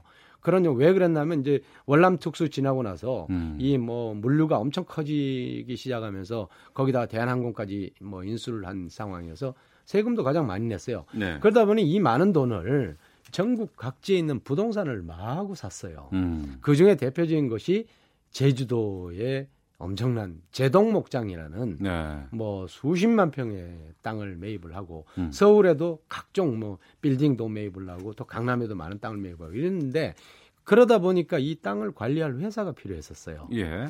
그 그래서 이제 설립된 곳이 정석 기업이라는 곳인데 네. 말하자면 지금도 한진그룹에 소유하고 있는 여러 가지 빌딩들 중에 그 음. 관리와 소유권을 거의 정성 기업이 정석 기업이 가지고 있어요. 네. 그래서 지난번 조중훈 회장이 타계했을 때 2002년도에 형제 간에 형제 난이 붙었어요. 예. 재산 뭐 상속 다툼이 붙었는데 그때도 핵심적인 문제가 정석 기업을 누가 가져가느냐였어요. 음. 그래서 그 뭐 형제들 간에 이제 상당히 다툼도 있고 했죠. 네. 아마 그 정석 기업이 이 이제 그 부동산 관리 회사이다 보니까 그뭐 묘역까지 관리하게 되지 않았나 이렇게 보는 거죠. 그 묘역을 관리한다고 해도 뭐 벌초도 하고 뭐 사당 관리도 하고 이런 거를 기업이 했다는 게 말이 됩니까? 그렇죠. 직원은 뭐 구해가지고 거기서 직접 관리를 하고 음. 또그 사람들한테 경비도 맡기고 돈도 주고 또 제초하는데 뭐 비용도 뭐 회사에서 지불하고 그건 명백한 문제가 됐죠. 네.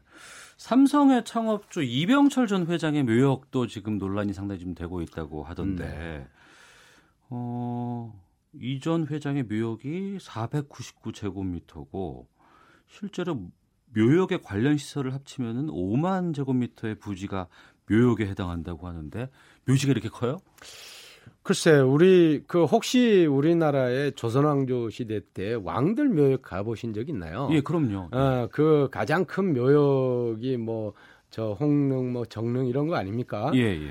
어, 그거보다도 더 크죠. 어. 5만 평방미터면 거의 한 뭐 몇천 평 정도 되는데. 왕보다 더 크다 이거죠. 네, 그렇죠. 왕릉에 가깝죠. 어. 이 1987년도에 이병철 회장이 타계했을 때 그때 당시에 이제 그 현재의 그 용인 에버랜드 어 그때는 뭐 용인 자연농원이라 그랬어요. 네네. 그 안에 박 뭐 박물관도 있고 한 미술관도 있고 뭐 여러 가지 있었습니다. 그 일대에 이제 에, 조성을 했는데 음. 묘역 크기도 크기지만 이 소유권이 그 동안에 몇 번 이렇게 그, 그 땅에 대한 소유권이 넘어갔어요. 현재는 그게 이제 삼성물산으로 돼 있는데, 네. 에, 아마 이번 최근 그 KBS에서 그걸 보도를 한 것 같은데, 어, 내용은 그 삼성물산이 그 동안에, 그러니까 1987년에 타계했으니까 31년째 아닙니까? 네네. 어, 그러면 그 땅에 대한 뭐 그 개인한테 빌려준 거잖아요. 오인, 그 오너한테 준 거 아닙니까? 그러면 당연히 임대료를 받든지 뭐 임차료를 받아야 되잖아요. 그걸 계산해 보니까 한 100억이 넘더라. 110억 정도가 되더라. 네. 그럼 결국은 회사에서 어, 그 돈을 어, 오너라고 해서 안 받았기 때문에 그게 배임이 안 되느냐. 뭐 묘역을 어디 쓰고 하는 건 뭐 문제는 없습니다. 그 뭐 묘역도 실제로 뭐 묘 봉분 이런 것들은 한 뭐 100평이 조금 넘고 그 일대 전부 다 그냥 그 벌초를 하고 해가지고 그, 그 제초를 해버리고 나무도 베어버리고 그게 한 2,000평 정도로 조성이 돼 있는데 그 웬만한 왕릉처럼 돼 있으면서 또뭐뭐 100억대 임차료를 안 받았다 배임 문제가 발생을 하죠. 그러니까 저희 코너가 이제 그 값이 알고 싶다인데 네. 뭐 알고 싶어서 알고 싶은 건 아니고 네. 우리 사회에 커다란 영향을 미치기 때문에 이제 알아야 되는 아, 부분인데 그렇죠. 예. 이병철 전 회장의 묘역을 보면은 땅 주인은 삼성물산에 경비는 네. 삼성의 S1이 하고 있고 조경과 묘역 관리는 에버랜드 조경 사업팀. 네. 이 계열사가 총 동원해서 이걸 관리하고 있다는 거 아니에요, 이게? 그렇죠. 거기만 그렇게 관리할까요? 그러니까요. 어, 이병철 회장의 선대들에 대한 것들도 관리를 하겠죠. 어, 어, 그렇겠네요. 뭐 저기, 예, 예, 뭐 전공리라고 저기 그 경남에 있습니다만은 음. 어, 거기도 뭐 저희가 가본 적이 있어요. 예. 어, 그것도 옛날 고택도 있지 않습니까? 음. 원래 뭐 살았던. 그러니까 어, 회사가 나서서 창업주의 일가족의 이런 묘역이나 이런 걸 관리하는 것들을 우리가 어떻게 뭐 문제가 있다고 봐야 될지 어쩔지 그건 좀 그 논란이 있습니다만은 네. 저희가 보기에는 명백하게 개인의 소유이고 음. 어, 또 자신의 조상인데 네. 그건 자신들이 관리를 해야죠. 그리고 1년에 버는 수입이 얼마입니까? 배당만 해도 몇 천억인데 음. 예, 그거 어디다 쓰는지 좀 궁금하죠. 네. 그 우리나라 재벌가들의 선형 관리 실태에 대해서 지금 말씀을 좀 나누고 있는데요. 이 관리 어떻게 해야 된다고 보세요? 어, 그건 개인들의 문제이고 예. 가족의 문제 아닙니까? 가족이 일제히 나서서 우리가 음. 벌초를 하는데 저도 뭐 회사를 합니다마는 그 벌초를 하는데 직원들을 동원하고 그러면 안 되겠죠. 예. 어, 그거는 명백히 배임 횡령에 들어갈 것이고요. 음. 자신들이 조상을 저 효심과 공경심으로 한다면 본인이 직접 하고 해야지 그거를 어떻게 자신의 뭐 재산을 내놓 내놓아서 그걸 관리를 하고 해야 되는 것이죠. 그러니까 그런 부분에서 우리가 이제 특히 묘자리라고 하고 뭐 선형이라고 얘기를 하고 이렇게 단어를 쓰고는 있습니다만 네.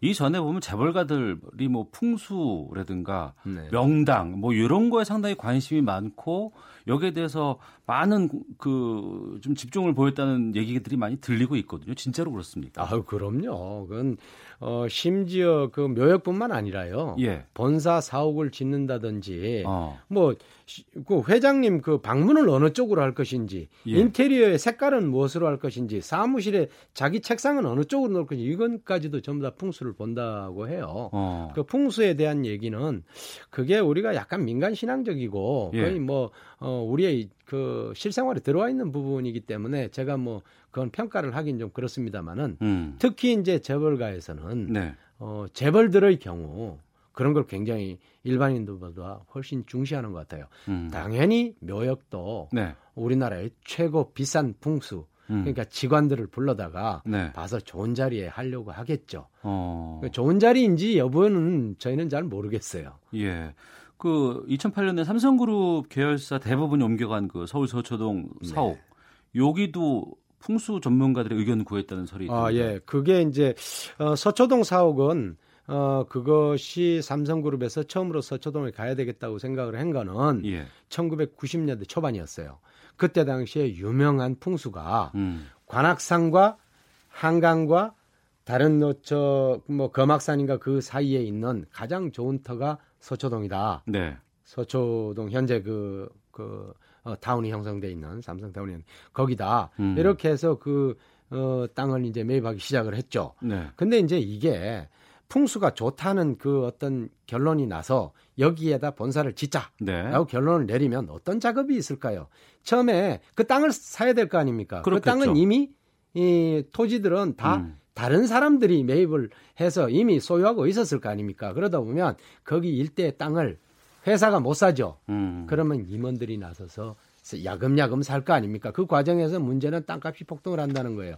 그게 일, 일반적인 그러니까 풍수가 좋고 좋은 땅을 골라서 가는 것도 좋은데 그것이 사회의 선량한 미풍 양속을 해치는 행위까지 이루어지니까 이게 문제죠. 알겠습니다. 누구보다 객관적이고 이성적으로 기업을 이끌어 가야 할 이 기업의 총수들이 명당 또 역술 이런 거에 기대고 의존하는 모습 어떻게 봐야 할지 좀 답답합니다. 지금까지 재벌닷컴의 정선섭 대표와 함께 말씀 나눴습니다. 오늘 말씀 고맙습니다. 네, 고맙습니다.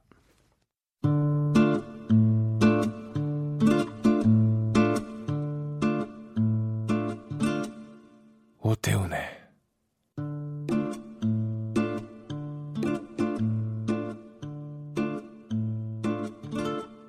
시사본부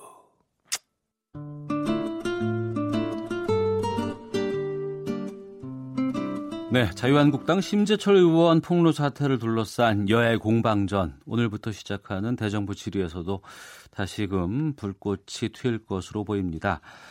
지난 29일 SNS에 심재철 자유한국당 의원을 비판하는 글을 올린 더불어민주당 박범계 의원 전화 연결해서 좀 말씀을 나눠보도록 하겠습니다. 안녕하십니까? 네, 반갑습니다. 안녕하세요. 예. 어, 법적 도덕적 검증은 그럴 만한 자격이 있을 때 호소력이 있다. 페이스북에다가 이렇게 쓰셨습니다. 네네. 어, 심재철 의원이 받은 활동비에 문제가 있다. 이렇게 지적을 하신 건가요? 뭐 이제 이번에 에, 재정정보원 정보통신망에 이제 그걸 뚫어가지고 네. 47만 건을 내려받았는데 거기에 나 있는 청와대 업무 업, 업무, 업무 추진비를 지금 시비를 하고 계신데요. 예, 예. 그렇다면 제가 경험한 일이 2013년도로 기억을 하는데 당시에 이제 민간인 불법 사찰 국정조사 특위 예. 그때 딱 어, 개시한다는 회의 음. 그리고 종결한다는 회의 두 번 열고 끝났거든요. 1년 네네. 남짓. 예. 그때 9천여만 원 에, 그냥 받으셨죠. 어, 음. 받으셨는데 그거랑 또 정확한 액수는 모르겠습니다만 김성태 원내대표가 입에서 나온 얘기인데요. 네. 그 국회 부의장 2년 재직 중에 뭐 6억 특활비 이런 얘기가 있어서 음. 과연 그럼 본인은 그러한 에, 돈들에 대해서 이런 잣대로 검증을 하고서 이런 비판을 하시는 건지를 말씀드린 겁니다. 네. 그 심재철 의원이 그 9천만 원 이제 지적하신 9천만 원에 대해서 이렇게 말씀을 하셨어요. 내가 염치가 없어서 국회에 반납했다라고 하셨다고 하는데 여기에 대해서 좀 하실 말씀이 있으실 것 같습니다. 그 반납하기 사흘 전에 에, 일부 언론이 예. 에, 회의 두 번 열고 무슨 1억 가까운 돈을 받아가느냐 예. 그런 비판 기사를 실으니까 에, 나온 그 이제 반납하겠다 하고서 두 번에 걸쳐서 이제 반납을 한 거거든요. 그래서 네.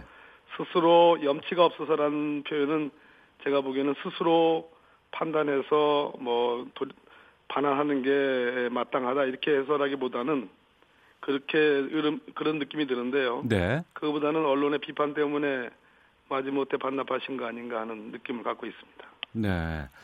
이 심재철 의원 사태에 대해서 좀 본격적으로 좀 말씀을 좀 예, 나눠보겠습니다. 어, 여야 공방으로 지금 이게 비화가 되고 있는 양상 같은데 더불어민주당 입장에서는 불법적인 자료 유출이다. 그리고 자유한국당 쪽에서는 대통령 권력의 야당 탄압이다. 논점이 좀 그 여야 간에 너무 좀 다르지 않을까 싶습니다. 먼저 이 더불어민주당의 불법적 자료 유출 이 부분에 대해서 좀 말씀해 주시죠. 지금까지 재정정보를 포함해서 어, 국가기관의 전산망에 이렇게 단기간에 들어가서 네. 47만 건을 어, 비인가 행정정보를 에, 받아간 음. 어, 그것을 가져간 사례가 없습니다. 네. 그렇기 때문에 이것을 무슨 야당 탄압이니 이렇게 얘기할 수 있는 성질의 것이 아니고요. 음. 이것은 제가 보기에는 오늘도 뭐 제가 페이스북에도 올렸습니다만 아, 기재부의 입장문을 놓고 볼 때 여러 가지 간접 증거들, 간접 상황들, 정황 상황들을 다 종합을 해보면 저는 정보통신망법 위반이라고 어, 그렇게 생각을 하고요. 예. 더군다나 사법부의 압수수색 영장 범죄 혐의가 소명이 되지 않으면 음. 요즘 같은 경우에 판사들 영장 잘 발부 안 해줍니다. 네. 그렇기 때문에 무슨 뭐 어, 집권당이 혹은 행정부가 영장 발부하라고 해서 이렇게 발부할 그런 시대가 아닙니다. 음. 그렇기 때문에 야당 탄압이라는 말은 가당치 않습니다. 네. 그 우연히 정보를 취득하게 됐다는 것이고 백스페이스를 두 번 눌러서 이것이 이루어진 것이다. 네. 이렇게 지금 주장을 하거든요.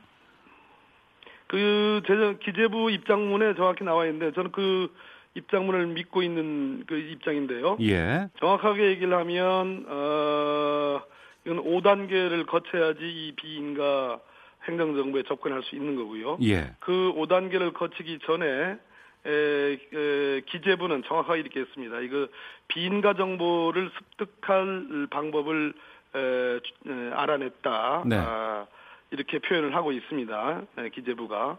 그러고 난 뒤에 새로 아이디들을 에, 보좌관들이 발급을 받았고요. 그 새로운 아이디에 의해서 5단계의 단계를 거쳐서 어, 이 재정정보원의 이 정보통신망을 뚫었다 이렇게 기재부는 보고 있거든요. 네.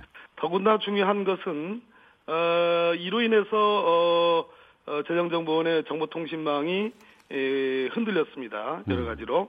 그래서 문제가 되니까 재정정보원 측에서 가- 이, 이것을 물어봤습니다. 심재철 의원실에. 그렇다면 이것이 합법적이고 어, 의정활동 일환이라면 어거 맞다. 어, 국정감시를 위해서 가져간 거다. 이렇게 얘기를 해야 되는데 예. 그러한 접속과 열람을 부인하는 태도를 보였습니다. 음. 예, 그렇기 때문에 저는 이것은 어, 정보통신망법 위반 소지가 매우 높다 이렇게 보고 있습니다. 예. 위반 소지가 높다고 말씀하셨습니다만 방금 계속해서 지금 뚫었다라고 말씀을 하시는데 네. 해킹의 우려도 지금 염두에 두고 계신다는 말로 이해를 해도 되겠습니까? 해킹이라는 얘기는 소위 이 세속적으로 쓰는 표현이고요. 예. 그것을 정확하게 법률용어로 표현하면 정보통신망법 위반을 말, 말하는 겁니다. 알겠습니다. 의미는 비슷합니다. 예. 그 대정부 질문 시간에 네. 심재철 의원이 이 재정정보 시스템 접속의 합법성을 주장하겠다. 현장에서 시연도 벌이겠다라고 얘기를 하셨는데요. 뭐 지켜봐야 되겠습니다만은 네. 영장이 그냥 발부되는 게 아니고요. 어. 제가 아까 순서를 말씀드렸죠. 예, 예. 그랬을 때 이, 이 5단계의 이 재정정보원 정보통신망, 음. 그것이 그렇게 백페이스 뭐 한 번이든 두 번이든 네. 그 누름으로써 열려질 수 있는 성질의 것이 아님을 저는 그렇게 믿고 있습니다. 예. 지켜봐야 되겠습니다. 아, 이 부분도 좀 계속 말씀 나눠보겠습니다. 업무 추진비에 대해서 이제 폭로를 지금 여러 번 했습니다. 네.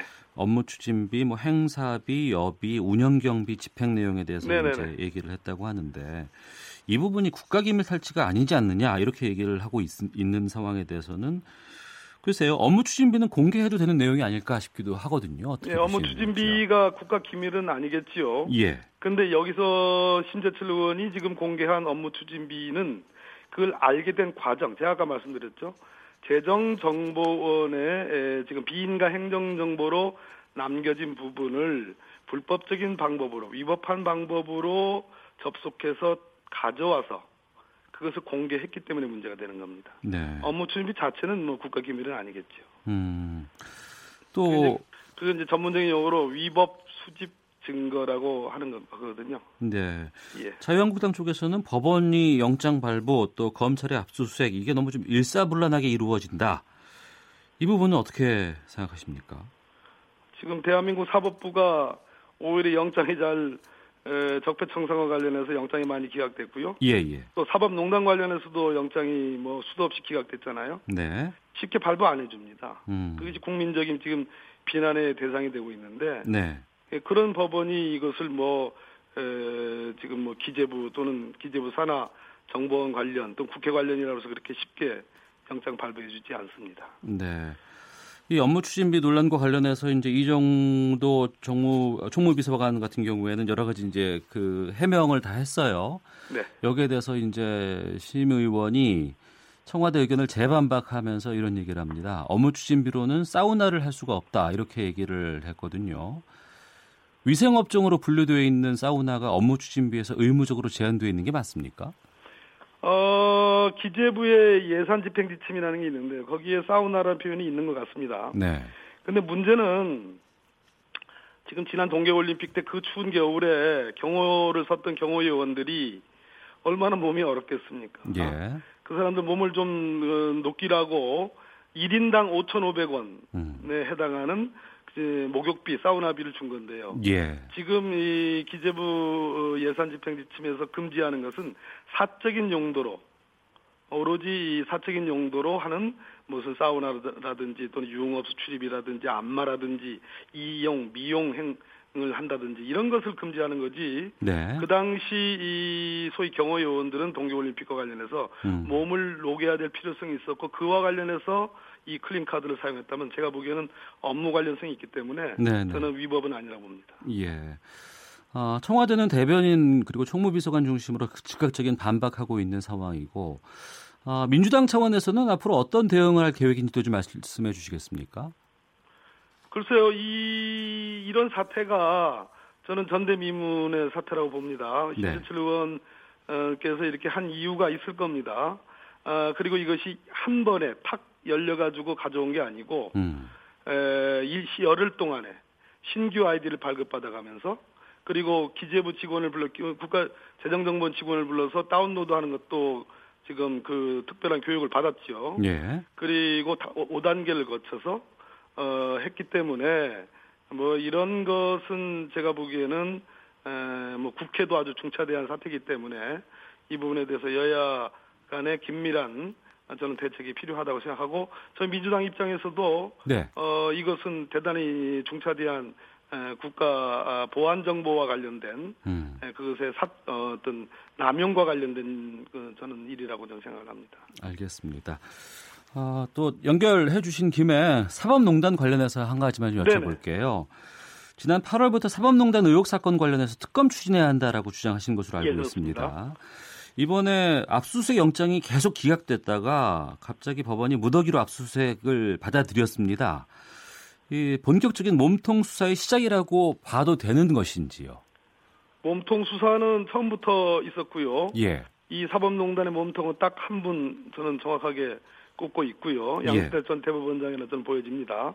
다만 법원이 그동안 소극적으로 어, 임하다가 어, 나름 어, 지난번 이번 김명수 버- 대법원장께서 어, 수사 협조 의지를 밝힌 이후에 에, 다소간에 좀 호전이 됐다고 그럴까요? 네. 그런 차원에서 영장이 발부됐다고 보기 때문에 어, 상당한 정도로 어, 양승태 전 대법원장의 차량 그리고 또 자택에서 USB도 함께 지금 압수됐기 때문에 네. 에, 수사가 본격화됐다 이렇게 보여집니다. 예. 일부에서는 헌데 시기가 너무 늦은 거 아니냐 이런 비판론도 있거든요. 뭐 복잡한 얘기이긴 합니다만 어쨌든 압수수색을 하면 네. 항상 의미 있는 자료는 직간접적으로 딸려오게 돼 있습니다. 예. 좀 늦은 감은 없잖아 있습니다. 예. 그, 그 부분을 좀 여쭤보겠습니다. 양승태 전 대법원장 주거지 압수수색은 기각됐었고 차량에 대해서만 제한적으로 영장이 발부됐다가 예. 이번에 또 USB가 서재에서 발견이 됐어요. 예. 저희 청취자께서 이제 의견을 주셨는데 양승태 전 대법원장의 진술에 의해서 발견된 USB 증거는 성동격소일 수 있다.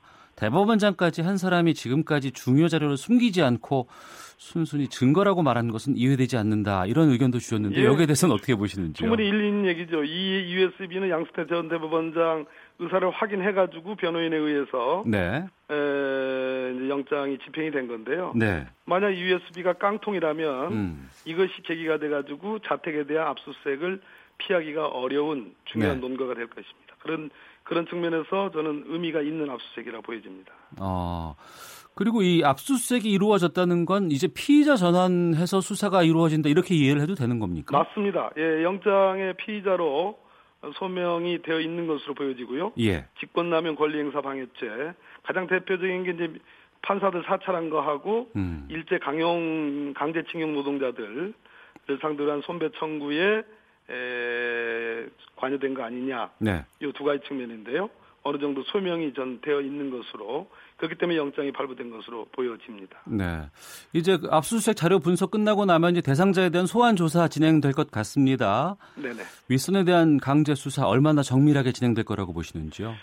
저는 어, 법원이 끝까지 수사 협조를 하지 않는 상황을 가정해서 어, 특검을 좀 하는 게 좋지 않겠느냐는 의견인데요. 예. 이제 물꼬가 트, 이제 트였기 때문에 음. 가능한 한 이 사법부의 신뢰의 문제이기 때문에 수사는 가능한 한 빨리 속도감 있게 진행이 됐으면 좋겠습니다. 특검까지도 지금 계속 생각을 하고 계시는 부분은 그렇게 받아들여도 국민- 되겠죠? 결국은 국민들의 에, 이해 수준에 달려 있습니다. 국민들이 납득을 하시면 예. 특검까지 안 가겠지만 납득 못하게 되면 특검까지 갈 수밖에 없는 상황 아니냐 이렇게 보여집니다. 알겠습니다. 네. 자, 오늘 말씀 여기까지 듣겠습니다. 네, 말씀. 고맙습니다. 네. 네, 더불어민주당의 박범계 의원과 말씀 나눴습니다. 자, 오태훈의 시사본부 10월 1일 순서 여기서 마치도록 하겠습니다.